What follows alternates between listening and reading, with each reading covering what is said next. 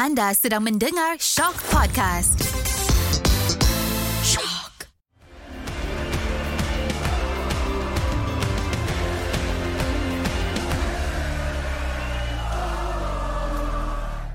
Assalamualaikum dan selamat bertemu kembali dalam Ultra Squatchy Macam biasa kita borak-borak pasal bola sepak Malaysia Takkan kita nak borak pasal bola sepak Tanzania pula Itu biar dia orang lah Mungkin dia orang dekat sana ada podcast Ultra Squatchy versi dia orang lah Yes. Tapi ini versi Hmm. Malaysia Jadi kita cakap pasal bola sepak Malaysia Hmm. Jadi macam biasalah Aku bersama dengan The Greatness Ah, Kalau Yes. WWE ada The Great One Dekat Ultra Squatchy kita ada The Greatness Karam Ya Nizam, apa khabar Nizam?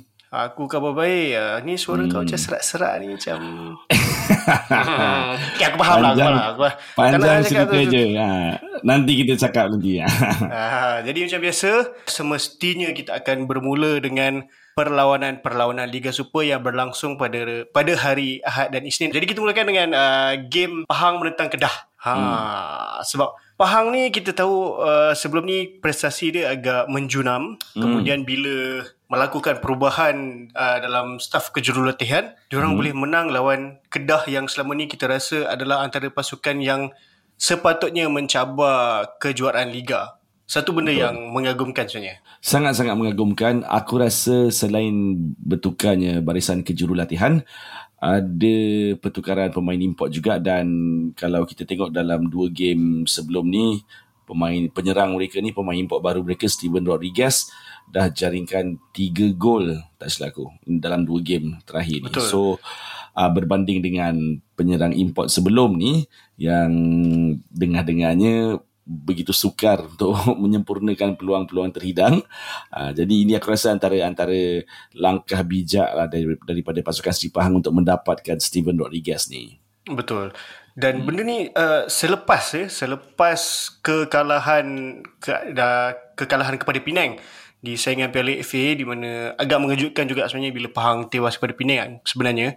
Hmm. Mereka bangkit semula dengan menewaskan dua heavyweight jugalah sebenarnya Selangor dan juga Kedah berturut-turut. Uh, ini satu benda yang aku rasa kagum jugalah sebab okay, first game lawan Penang itu adalah sebenarnya perlawanan pertama Dolah Saleh kembali. Datuk mm-hmm. Dolah Saleh aku kena betulkan Okey. balik. Ah. Datuk Yes, Dolah Datuk Saleh. tekankan di Ah. situ. Yes. Ha, jadi tahniah kepada Datuk Dola Saleh kerana mendapat gelaran Datuk ya.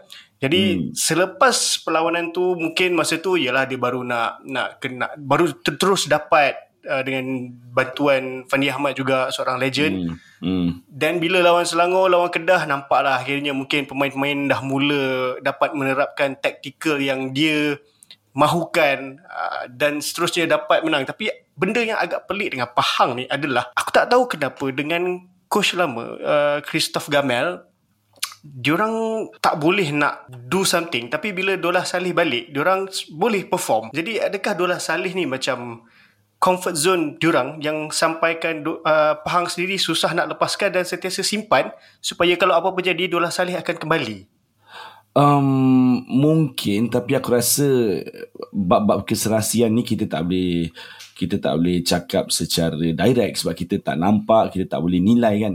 Uh, cuma aku yang aku boleh kaitkan Azam. Zaman kegemilangan Pahang ketika ada Dixon Wakaime uh, siapa lagi pemain import dia orang masa tu? Matias Conti. Pada ketika itu Dolah Saleh Datuk Dolah Saleh dan yang lupa tu. Datuk Zainal Abidin Hassan Ya. yang, ah, yang menjadi ketua jurulatih dan juga penolong jurulatih. So mungkin um, mungkinlah aku rasa Datuk Dolah ni ada kunci dia untuk untuk merangsang untuk meng, menyemarakkan menghidupkan uh, semangat pemain pasukan Pahang ni. Hmm, macam aku aku rasa benda yang sama. Tapi bila kau sebut pasal tim diorang ada Dixon, Wakame semua, aku sebenarnya teringat sebelum adanya JDT, hmm. Pahang adalah antara pasukan pertama yang buat tim ala-ala Real Madrid ni. Aku Oh. ingat lagi zaman tu. Ada Indra Putra, ada Hairuddin, ada Hairuddin Omar tak silap aku. Ya. Diorang dah lah pakai jersey putih hitam kan. Jadi memang masa tu aku ingat lagi diorang digelar macam Real Madrid Malaysia. Betul. Ah, selain selain dua nama yang kau sebutkan dia ada ada Nizaruddin Yusof, ada Nur Hafiz Zamani Misbah, Uh, tapi Real Madrid, Mak Madrid, dia orang tak menang Liga juga lah masa tu. Itulah dia. Ah, tak apa-apa dah jadilah. Ah. Ah, tapi itu kita bercakap pasal Pahang. Kedah ni pula. Kedah ni masalahnya apa? Sebab aku rasa sejak diorang balik daripada saingan AFC Cup dalam satu perlawanan yang cukup dramatik. Perlawanan last tu. Diorang lawan dengan Visaka FC tak silap aku.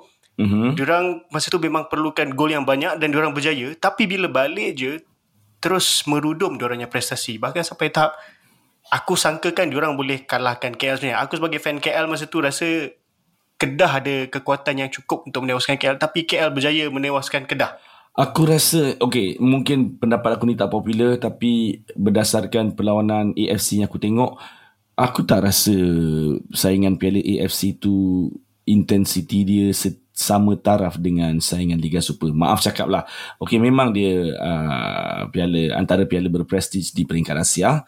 Tapi kalau kita tengok Kedah punya punya prestasi dalam saingan liga berbanding dengan saingan Piala AFC hari tu ui, jauh beza Zam jauh beza aku tak tahu apa jadi ada kalanya uh, kita ambil contoh Ronald Ngahwanja dia orang punya striker import ada kalanya aku rasa Ronald Ngahwanja ni dah macam Drogba dah macam Jimmy Floyd Hasselbank ada ketikanya.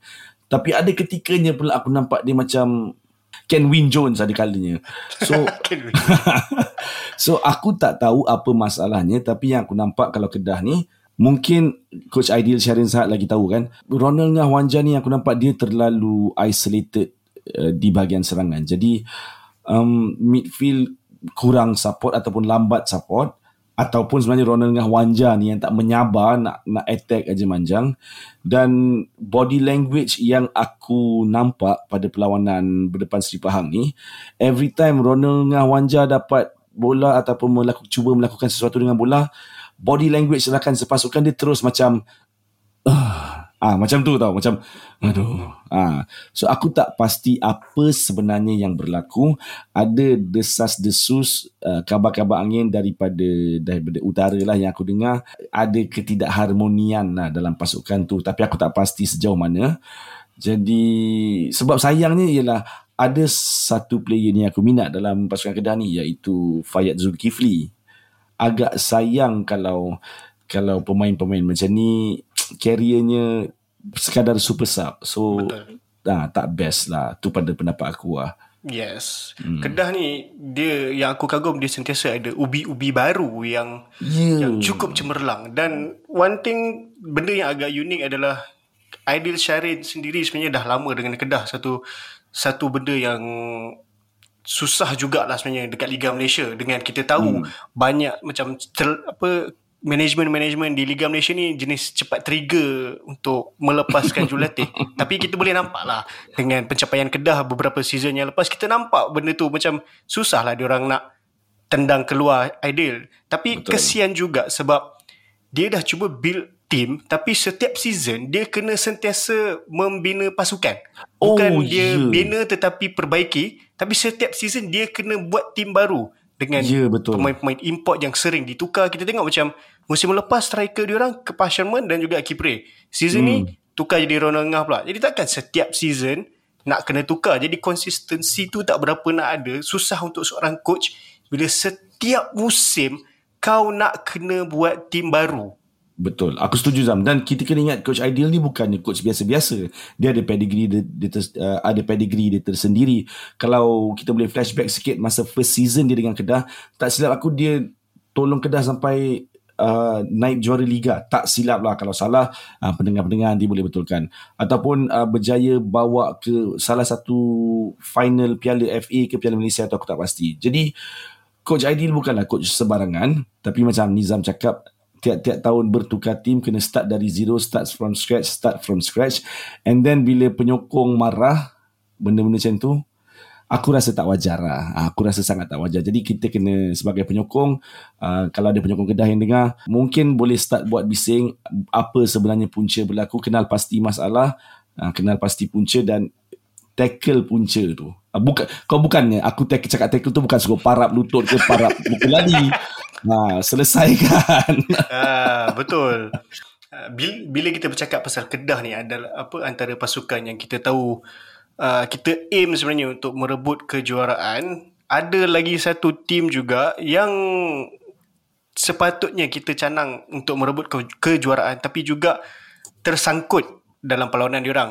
Ini aku cakap pasal Terengganu yang seri tanpa jaringan menentang PJ City. Pujian kepada PJ City yang cukup kebal tetapi tak tahu apa pula masalah Terengganu City ni. Eh Terengganu City, Terengganu. Terengganu yang tak boleh nak skor lawan PJ City. Okay. Terengganu ni fun fact dia eh. Walaupun diorang dah diorang main perlawanan yang paling sikit 12 perlawanan setakat ni. Fun factnya ialah diorang cuma jaringkan 14 gol. Of course, masalah utama Terengganu ialah barisan serangan. Dan benda ni pun Coach Nafuzi ada cakap yang um, peluang ada, berjaya dibuat, berjaya dicipta, cuma penyudahnya itulah. Uh, striker Terengganu ni siapa kalau kau ingat? Sekarang ada Kipre, ada Kepa Sherman, Yes. Okay. ada Petrus Chitembi. Yes, betul. Tahun lepas uh, gandingan Kipri dengan Sherman ni di Kedah aku rasa antara antara yang terbaik dalam Liga Malaysia tapi bukan tahun ni entah kenapa aku rasa mungkin faktor usia Kipri dah 35 tahun 36 tahun kalau Terengganu boleh selesaikan masalah itu uh, mungkin mereka akan berada dalam posisi yang lebih baik ah. Okay, aku rasa here's the thing tau. Hmm. Uh, persamaan Kedah dengan Terengganu ni sama. Diorang tak ada settled foreign player. Sama macam Kedah, Terengganu setiap musim bertukar pemain import penyerang. Hmm. Kita boleh tengok benda tu. Yang ke, yang sentiasa yang aku rasa lama hanyalah Jordan Bintah tapi dia tak tak dapat menembusi ke uh, skuad Terengganu satu Hmm. yang aku tak tahu sebab aku rasa dia adalah antara penyerang yang okey, muda dan laparkan jaringan. Kalau kita tengok season lepas dia orang pakai striker import lain. Sebelum tu pun striker import lain. Hmm, hmm, hmm, hmm. Kipre ni pun dah pergi dah patah balik lah. Kalau betul-betul lah nak aim, diorang kena cari settle juga. Kena kena dapatkan seorang penyerang yang betul-betul boleh boleh kekal lama supaya diorang boleh uh, jadikan itu focal point dan sebab tim diorang dah sedap. Hmm. Tim diorang dah sedap. Hmm. Even Kipre sebelum dia pergi ke Kedah dan patah balik pun adalah antara penyerang yang cukup bagus untuk Terengganu. Tapi bila setiap season, let's say kau dah ada seorang striker yang cukup mantap, tetapi season depan kau hilang striker tu. Betul. Tak jadi apa lah. Betul. Macam Terengganu ni, dia dia bukan setakat ada lima import saja. tau. Dia ada dekat apa reserve team, dekat second team dia pun ada ramai pemain import tapi tetap tak boleh menembusi gawang PJ City yang tak ada pemain import langsung.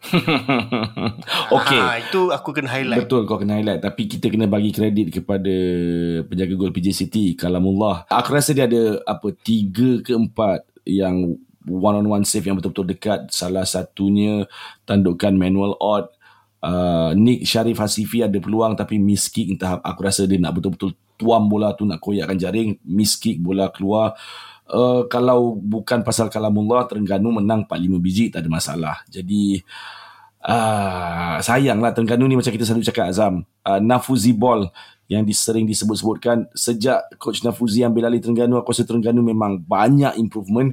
Cuma sekarang ni dia stagnan dia hanya di situ saja. So sama ada um, macam Nizam cakap mereka menyalin pasukan setiap tahun.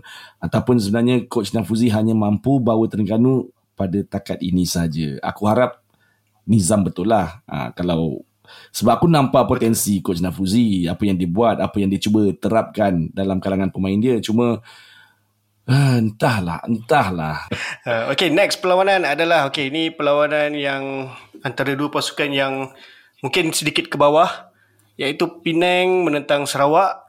Hmm. Mengagumkan Sarawak menang 3-2 kat atas Penang. Yes Uh, tapi dalam gol ni macam banyak gol lah dua tiga ni macam meriah lah untuk untuk peminat-peminat neutral dia akan suka lah tengok game ni. Betul dan berbalas-balas serangan Zam. Uh, aku rasa by the, baru setengah jam dah dua sama tak silap aku. Uh, so menarik first half especially and then sebelum nak tunggu gol kemenangan Sarawak United tu ada sedikit lama. Um, aku rasa kemenangan yang baik untuk Sarawak United. Uh, Pening hari tu mas Okay, ni kalau kau cakap pasal pasal Pahangan Sri Pahang tadi, dia kal selepas dia kalah saingan Piala FA, dia macam bangkit dalam saingan liga. So Penang ni terbalik pula. Dia menang Piala FA lawan Pahang tu. Lepas tu liga terus. uh, Terus macam eh, apa yang susah sangat nak menang. So uh, mungkin coach Datuk Zainal Abidin Hassan uh, memerlukan lebih masa mungkin tapi aku harap kalau betul nak nak nak bagi impact yang positif kena kena pantas sikit lah Zam. Betul hmm. juga. Uh, sebab barisan pemain dia tak adalah nak kata teruk sangat. Betul. Um, ramai juga pemain-pemain yang cukup bagus. Even masa awal season pun diorang macam agak okey lah. Season lepas dia nombor 3. Ya Zam. Ha, season lepas dia nombor 3. Cuma start Piala Malaysia yang aku ingat diorangnya performance dah start drop. Sampailah ke season ni bermasalah walaupun dah bawa masuk player-player yang aku rasa okey. Hmm. Diorang bawa masuk penjaga gol daripada Perak. Hafizul. Betul. Hafizul Hakim.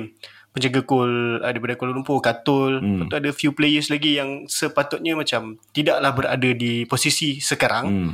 Tapi mungkin mungkin mungkin since kita tahu season depan uh, tak ada season untuk season depan season ni tak ada relegation hmm. untuk season depan.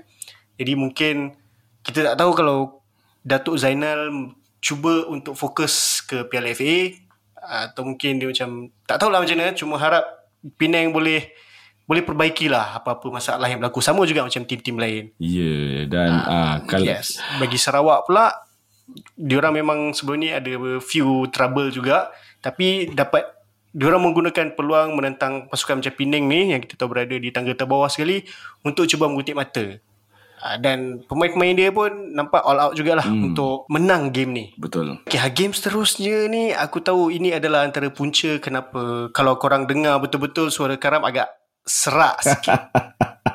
ah, jadi pada siapa yang mungkin tinggal di dalam batu atau mungkin tak tahu pasukan kesayangan karam Negeri Sembilan berjaya menewaskan Selangor tiga. Ya yeah, betul. Ah, hmm. sangat dramatik. Game ni sangat dramatik. Aku tengok tapi aku tahu Karam yang berada di stadium confirm lagi lagi-lagi depan mata dia lah. So, kau cerita sikit Karam. Okay, aku cuba ringkaskan lah. Okay, uh, Selangor dapat first goal daripada Helison Kayon. Uh, hasil kesilapan Harold Gulon. Lepas tu ketinggalan 1-0, uh, penyerang import Negeri Sembilan, Gustavo ada peluang counter attack. So, dia dah lepas defender. Last defender ni dia dah lepas. Dia dah masuk dalam kotak penalti. So kau bayangkan situasi dia sekarang Dia dalam kotak penalti Gustavo sedang bawa bola Belakang Gustavo ada pertahanan Selangor Tiba-tiba kedua-dua pemain terjatuh dalam kotak penalti Pada aku sengaja ke tak sengaja Pada aku a clear foul lah Aku tengok daripada seberang sana tau Bukan di, di bahagian kotak penalti yang jatuh Aku sendiri boleh cakap foul Referee tak bagi penalti Fine, tak apa. Bukannya tak biasa, aku boleh terima. Tak apa. Selang beberapa minit lepas tu, Selangor dapat free kick. Bila dah, dah cross free kick tu, uh, sebelum ataupun ketika player Selangor tanduk bola ke dalam uh, ke gawang Negeri Sembilan, referee tiup whistle Zam. By rule, kalau referee tiup whistle, play stop. So, semua orang termasuk pemain Selangor, pemain Negeri Sembilan, penyokong semua menunggu. Okey, apa keputusan ni? Gol ke tak gol? Dan aku boleh nampak referee tu tengah macam ini ini respons daripada jauh yang aku boleh nampak. Macam alamak aku nak buat apa ni? Ha, dia dah macam tu tau. So kedua-dua player tengah sets of players ni tengah protes tengah protes tengah protes. Tiba-tiba Zam dia boleh bagi gol tu aku punyalah mengam aku bukanlah mengamuk aku menahan marah lah aku menahan marah. Sebab yang marah-marah tu semua yang di sekeliling aku ni dah marah. Jadi aku cakap tak apalah biarlah korang marah. Aku aku cuba cuba kontrol emosi. Aku rasa dia nak bagi penalti kepada pasukan Selangor. Mungkin ada foul. Itu pendapat aku sebab dia tiup whistle. Kalau dia nak tiup whistle untuk Negeri Sembilan walaupun bola tu dah masuk dia akan bagi free kick. Betul? Betul. Tapi dia tak bagi free kick so aku rasa okay dia nak bagi penalti. Tapi kau dah tiup kalau kau bagi penalti mungkin fans Selangor marah lah but tapi itu benda yang sepatutnya kau buat kalau tiup whistle apa keputusan kau dia boleh kira gol fine of course lah penyokong Negeri Sembilan yang datang ke WD ni marah-marah kemudian aku dapat teks Okay, ini aku nak bagi tahu. Aku dapat teks daripada kawan aku yang yang penyokong Selangor yang berada di stadium. Dia banter lah dengan aku, dia banter. Dia cakap, dia cakap, dah dah bola dah masuk nak salahkan ref pula. Aku terus trigger. aku terus trigger. Aku cakap dia tak tadi referee tiup whistle. Uh, lepas tu tu lepas tu kira gol macam apa benda kan. Aku cakap macam tu lah. And then dia cakap, "Oh, ya ke? Belah kita orang tak dengar whistle pun." Bila dah half time tu dia hantar lagi satu teks dia cakap, "Half time ni pergilah minum air sejukkan hati." Aku Ni half time tau Half time Aku, aku ketawa dan aku balas message dia Aku cakap kat dia Jangan sampai Negeri Sembilan menang game ni 3-2. Oh. Siap, aku cakap dengan dia, siap Selangor. Dia ketawa. Bila Negeri Sembilan score first goal, aku tak celebrate. Aku masih tak celebrate. Dan by the way, eh, kepada kepada penyokong yang akan bertandang ke Stadium MPBJ, aku cadangkan korang berdiri je lah. Sebab seat dia, aku duduk. Bila aku duduk seat dia, bontot aku rata, lutut aku sakit. Ah itu je aku nak cakap. So lepas dah dah Negeri Sembilan goal pertama tu aku terus berdiri aku cakap aku tak boleh tahan aku berdiri. Dapat equalizer Zam. Dapat equalizer. Aku celebrate. Yang itu aku celebrate macam yes okay. Draw draw is enough, draw is enough. Ni jarang Negeri Sembilan boleh comeback sebab Negeri Sembilan pun susah nak dapat gol. Dua minit sebelum habis Zam, Negeri Sembilan dapat dapat apa ni third goal. Ya Allah Zam. Aku rasa aku jadi macam 10-15 tahun muda balik yang lepas aku macam entah siapa-siapa dekat stadium tu aku main peluk, aku main high five, aku main jerit, tarik baju semua. Aku hilang, aku dah hilang time tu. Oh, aku aku memahami rasa gembira kau tu. Ah. Lepas aku dah hilang tu, aku teringat member aku tadi. Aku terus ambil selfie. Dengan tunjuk jari tiga. Oh. Ah, so kat situ lah tamatnya. Itu paling sweet sekali kan. Ah. Aku respect lah sebab uh, bukan senang eh sebenarnya nak comeback uh, dengan keadaan macam tu. Kena pula kau main away. Cuma Hmm. thing is pasal bola sepak yang aku tahu 2-0 ni bukan satu scoreline yang selamat. Satu gol boleh betul, mengubah betul. segalanya dan Negeri Sembilan buat benda tu. Bila dapat skor seawal tu, bila 2-1 tu, tim yang leading ni sebenarnya akan jadi mental. Betul. Sebab kau dah betul. hilang kau punya comfortable uh, lead tu 2-0. So kau Hmm, kau dah start gabra. Dan gol-gol Negeri Sembilan bukan calang-calang. Uh, memang Ya. epic. Memang aku aku boleh rasa aku boleh bayangkan. Aku tengok kat TV game tu. Bila masuk gol ketiga tu aku kata, mm, karam. Confirm melompatnya ni. Ini aku pasti punya. Sebab dia punya comeback tu memang sweet lah. Uh, comeback tu memang sweet. Betul. Dan aku rasa mungkin coach Michael Factenbeiner dia ada buat dia, ni pendapat aku. Bukanlah mistake tapi dia mungkin terlalu awal buat keputusan tu. Dia keluarkan uh, tonggak import pertahanan dia dengan Nur Hakim Hassan early in the second half. Mhm. So bila dia keluarkan tu aku rasa after that substitution game tu sedikit berubah memihak kepada Negeri Sembilan. Tapi aku faham keputusan dia sebab uh, kita kena ingat Selangor ada game fi, uh, semi-final Piala FA hujung minggu ni. So tindakan dia tu untuk menyimpan key-key player dia dengan kelebihan dua gol tu aku fa- sangat faham. Cuma aku rasa terlalu awal untuk dia buat macam tu. Betul. Sebab kalau kau half time tukar tu sebenarnya agak awal juga sebenarnya. Kalau mungkin kau dah minit ke 70, minit ke 80, 60 tu lah at least lah pada aku. Ah yes. So itulah dia. Itu mungkin itulah kesilapan kesilapan uh, Coach coach, Langor. Michael Yap, yap. dan kesilapan member aku ialah cuba banter. Terlalu awal.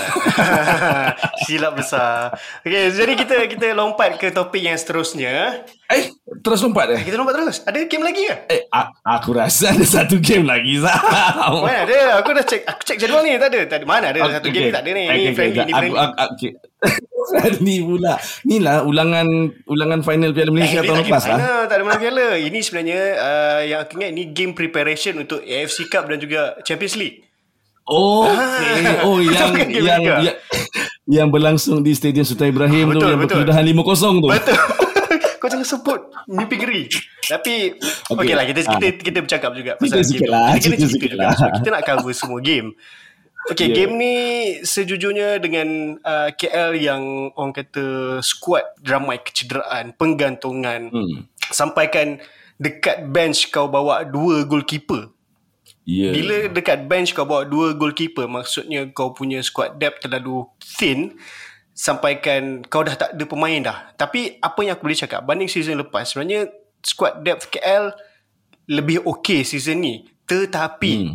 Tak tahu kat mana terjadinya kesilapan. Sampaikan seorang demi seorang pemain uh, utama, pemain utama yang tercedera. Dan aku tak tahu penggantungan ke apa tapi mungkin juga mungkin juga Boyan dah mula pandang ke game AFC Cup. Jadi dia rasa hmm. macam it's okay this game um, bukanlah nak kata kita pergi dengan sasaran untuk kalah tak ada tim yang nak macam tu Betul. Uh, so mungkin dia nak protect player dia. Okay, it's okay. Korang just fokus untuk recover sebab game AFC Cup ni sebab KL kita takkan tahu bila lagi akan main di peringkat AFC Cup macam ni. Hmm, Jadi it's better rehatkan biar diorang fokus pada uh, diorang punya pemulihan. Tak perlu rush. Apa yang ada kita guna. Which aku bolehlah kata suka juga sebab dia bagi peluang untuk pemain-pemain muda juga naik.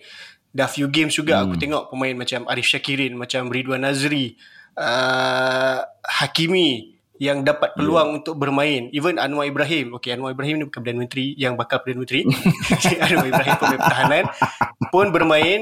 Tapi bila bila macam tu, kau boleh nampak yang diorang ni tak ada match fitness. Bila kau tak ada match fitness, kau berlawan dengan pasukan macam JDT, memang kau akan dihukum. Dan 5-0 Betul. tu adalah, tak silap aku adalah uh, bolos kekalahan kekalahan terbesar Boyan Hodak sejak dia pegang KL. Hmm. So tapi JDT memang on fire, on fire pada betul, malam. Betul betul. Dan aku tengok sikit match tu uh, dan aku tengok tu masa kosong-kosong and then bila dah 2-0 tu aku rasa macam dengan barisan pemain KL aku rasa macam oh ni mesti one sided tapi macam kau cakap aku faham situasi Boyan Hodak ialah tak ada rotan akar kayu pun jadilah. Jadi apa yang dia ada dia terpaksa gunakan dan mengharap yang terbaik macam kau cakap banyak pemain muda diberi peluang dan of course susah dengan pedigree JDT pengalaman player berkualiti away lagi di Stadium Sultan Ibrahim bukan satu yang mudah. Last aku nak sebut pasal match ni aku rasa ialah gol Safawi Rasid. Betul. Gol dia cukup lawa. Dan okay, aku tak nak cakap pasal gol Safawi saja. Aku nak cakap yang untuk match day tu hmm. sebenarnya membuktikan Liga Malaysia ni adalah liga gol-gol yang selayaknya dicalonkan untuk anugerah Puskas. Yes, Punya thank banyak. you. Zam. Thank Okay, you very aku much. sebut Betul. eh gol-gol yang yang Okay. cantik dalam match dia tu Steven Rodriguez untuk Pahang memang lawa. Dia Yang punya, chip dia tu, gol chip dia tu. Dia punya gol chip. Yes. Second okay Safawi lah. Safawi punya gol. Mhm. And then kita ada game Sarawak saja ada dua eh. Nur Azizi Ramli dia shoot pada Oh, long ranger tu. Yes dan juga Oh, Uche. Akbar. Oh, yang luar kotak juga. Ya, yeah, luar Yes. kotak juga. Yes. Yes. Uh, and then Betul, betul, betul. obviously lah satu gol yang kau akan teringat sampai bila-bila Sean Aldo punya gol. Fuh, okay. Ronaldo punya gol ni. Aku rasa um, dia nak dalam satu interview ni lah lepas lepas perlawanan tu dia cakap dia memang bersemangat memang highly motivated untuk beraksi berdepan Selangor. Walaupun dia tahu dia akan dia tak akan dapat first 11 tapi time training dia memang all out. Dia nak prove a point. Sebab kepada yang tak tahu musim lepas Sean main dengan Selangor. Tapi uh, dia gagal nak sambung kontrak dia dengan dengan Selangor lah. Jadi Negeri Sembilan pun berunding untuk dia kembali ke pasukan asal dia. Tapi bila dia cakap dia nak prove a point dan bila dia buat benda tu atas padang, ui, gol dia mat. Aku bila tengok keeper Selangor Sam Somerville tu terdiam macam tu kan. Fuh. Itulah Zam, itulah punca aku hilang suara. Kau yang tengok dekat stadium kau must, mungkin kau dah boleh expect lah bola tu akan masuk. Macam aku yang tengok kat TV, masa dia shoot tu, kamera tak tunjuk tau ke belah gol, dia lambat Ah. sikit. So bila dia shoot tu aku macam hmm, melambung. betul, betul. Tiba-tiba bila kamera pergi ke sana, sup masuk. Aku macam, ui. Dia punya hebat tu bukan setakat kita di Malaysia saja boleh tengok tau.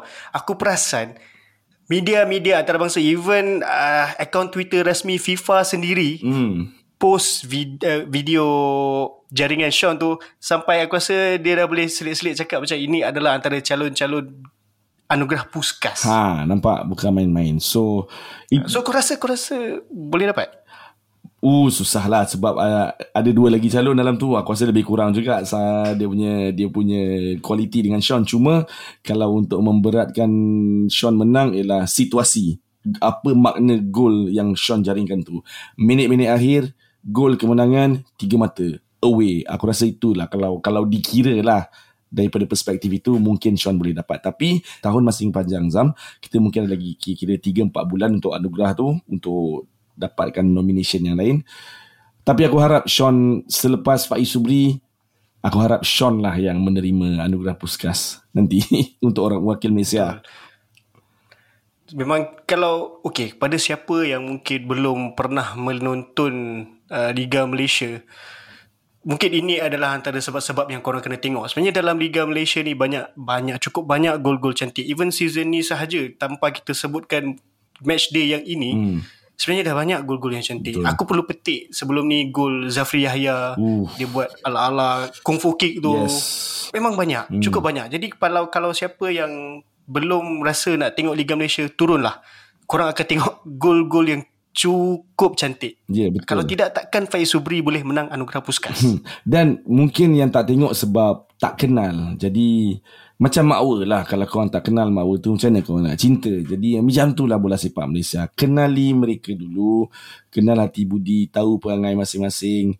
Mesti jatuh cinta. Kemudian invest. Jangan lupa invest. Invest bukan saja setakat duit. Tapi invest juga emosi anda. Sebab bila bila kita kenal player macam mana kau kenal pasukan-pasukan gegasi Eropah tu semua kalau kau kenal pasukan Malaysia kau mesti akan jatuh cinta dengan bola sepak. Sebab feeling yang kau dapat adalah real. Macam mana yang aku rasa masa comeback Negeri Sembilan lawan Selangor macam mana Nizam rasa masa KL menang Piala Malaysia edisi ke-100 feeling-feeling tu moment-moment tu real dan worth apa ni worthless pula apa ni priceless memang priceless, priceless. Ya. Ha, bila kau dah bercakap pasal Piala Malaysia apa semua jadi untuk untuk kita wrap upkan episod kali ni kita kena bercakap pasal uh, saingan separuh akhir Piala FA yes. okay, team kita okay, kalau kalau yang sebelum ni kita rasa macam malas nak cakap tapi ini kita kena cakap lah okay. sebab dah semi final hmm.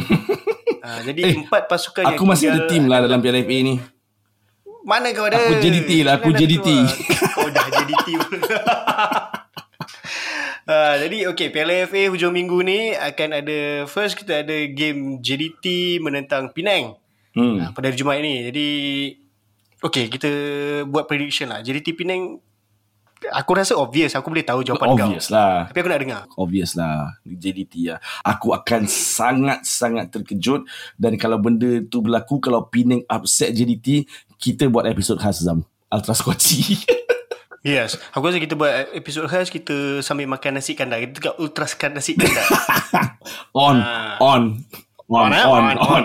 Tapi the next one yang menarik adalah pertemuan Terengganu menentang Selangor. Dua-dua tim ni pun macam performance tengah agak turun naik turun naik. Jadi pertemuan dia ni susah nak predict jugalah.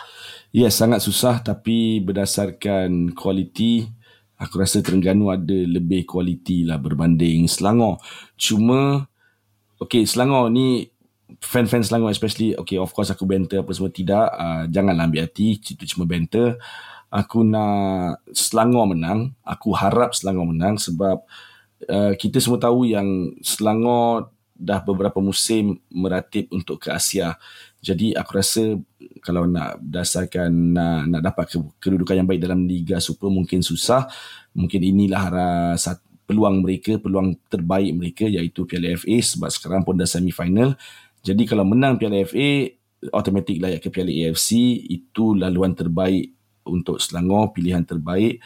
Dan selain itu, aku juga harap Selangor menjuarai saingan Piala FA ini supaya Coach Michael Fichtenbein itu kekal di Selangor supaya semua fans Selangor masih marah.